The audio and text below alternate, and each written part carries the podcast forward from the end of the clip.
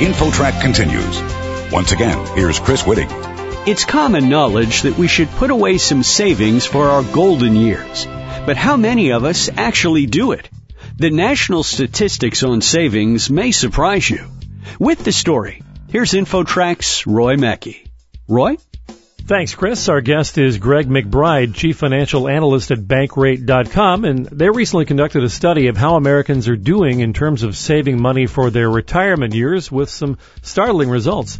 Greg, maybe you could just start by touching on some of the high points of your study. How are Americans doing in getting ready for retirement? Well, the headline was about how many people haven't saved anything for retirement, but the fact is we kind of stumbled on that almost by accident. What we had set out to try and find out was at what age do people start saving for retirement? And on that front, we actually found some good news that people are saving earlier than they have in generations past, and that in their 20s is typically the point where people are starting to save for retirement. That is, those that are actually saving. Of course, we, you know, uncovered the fact that more than a third of Americans haven't saved anything for retirement and what was particularly alarming was the percentages at some of the uh, upper age brackets. It was more than a quarter of those between the ages of 50 and 64, and even one in seven senior citizens that hadn't saved anything for retirement as of yet. Talk for a moment about why that is so alarming. Look, if they were all flush with pensions, you know, it wouldn't really be a worry. But we know that not everybody has a pension. We know just from other polling that we've done that people are woefully undersaved for both emergencies and retirement. So, when we see a number like this where 26% of those between the ages of 50 and 64 years of age don't have anything saved for retirement, it hits at the reality of the fact that people just, they're not very good at carving out saving for long-term needs. They actually, even though they do a lousy job of saving for emergencies, they actually do a better job of saving for emergencies than they do for retirement and that it's really just, you know, become the casualty in terms of the limited dollars people have. Oftentimes they're either hemmed in by high expenses or, you know, they find other uses for that money it's not being earmarked for long-term goals like retirement.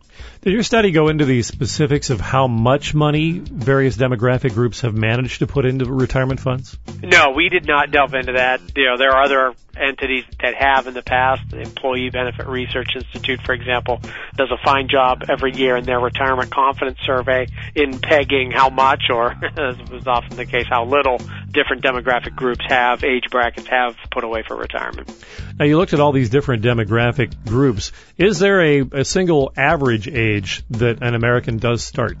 That was the good news that we found. When we looked at it on the basis of age bracket, we've noticed how it's come down over time. People saving earlier than they did in generations past.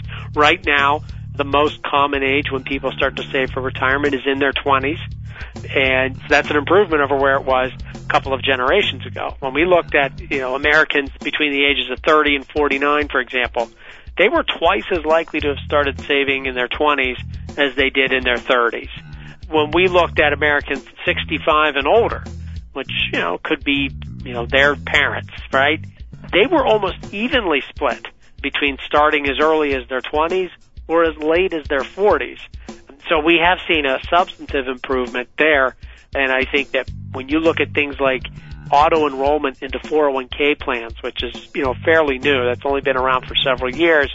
I think that's a big step in the right direction toward getting people of all ages, but particularly young people, saving as early as possible for their retirements. It's theorizing, of course, but what are the reasons that you think younger people are doing a better job now? Is it this automatic enrollment or are there other things? I think that's clearly part of it. Access to a workplace retirement savings plan, not just for young people, but for everybody, really is a big difference between those that are saving and those that are not. And auto enrollment is an excellent thing because of the fact that it automatically defaults new employees into making 401k contributions. They actually have to take action to not have that contribution take place. And that inertia is a powerful thing. The same works in reverse. People that don't have access to a workplace retirement savings plan, they're still eligible by virtue of earned income to contribute to an IRA. but it requires them taking the action to set up that IRA. And what we find is that too often that doesn't happen. So access to a workplace retirement savings plan is really important. And when you couple that with something like auto enrollment, there's just huge lift there from a participation standpoint. The other one, and I think it hits at both participation and the amount people are saving or not saving, is prioritization. Retirement needs to be a bigger priority. It hasn't been a big enough saving priority for a long time, and this retirement savings burden is growing.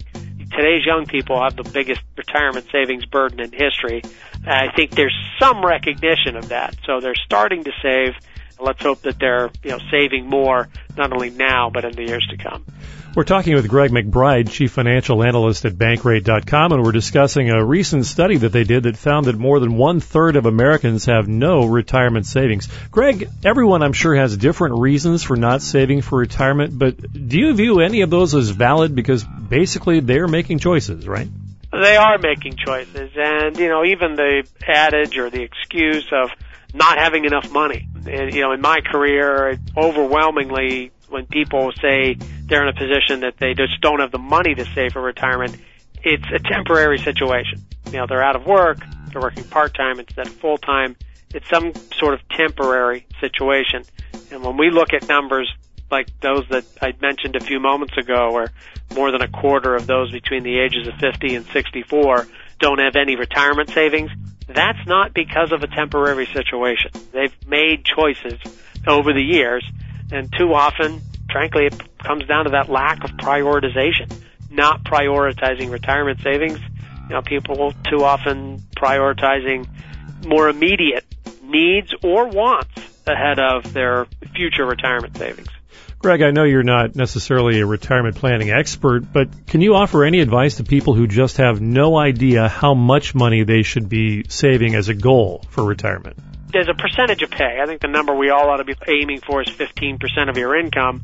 And of course, the longer you wait, the higher that percentage is going to have to be. So when we look at those that are over age 40 and haven't started to save yet, at a minimum, they need to be saving 15% and probably lifting that up closer to 20 or even 25% of their income as they get older if they haven't yet started. And to go from zero to that kind of level is extremely daunting. I think the other reality, particularly for those that have waited so long to get started, it isn't just a matter of saving a high percentage of your income. It's the fact that you're going to end up having to work longer, making those contributions for more years before you leave the workforce. And then in all reality, probably having to dial back your expectations for what that lifestyle will ultimately be just in terms of longer term trends, longer term than perhaps your survey looked into, are the ups and downs of the economy having a great deal of effect on how people save for retirement, or is it more just their own thought process of planning ahead? Well, the volatility of the economy, I think, can have an impact on you know those sort of those temporary situations I mentioned a moment ago as the obstacles why people may or may not be saving at a particular point in time. If you know people that are out of work, working at a much lower salary than they did a few years ago, yeah, that can limit their ability to save. But longer term, I think if you put into practice the pay yourself first mentality, just have the discipline to carve out room for saving first and force yourself to live on less than you make so that that retirement savings, that emergency savings, whatever other goals you have, that saving becomes like breathing. It just happens without you having to think about it. Greg McBride, Chief Financial Analyst at Bankrate.com. Thank you very much for joining us on InfoTrack. Thanks for having me. And for InfoTrack, I'm Roy Mackey. You're listening to InfoTrack, the weekly show with information you should know.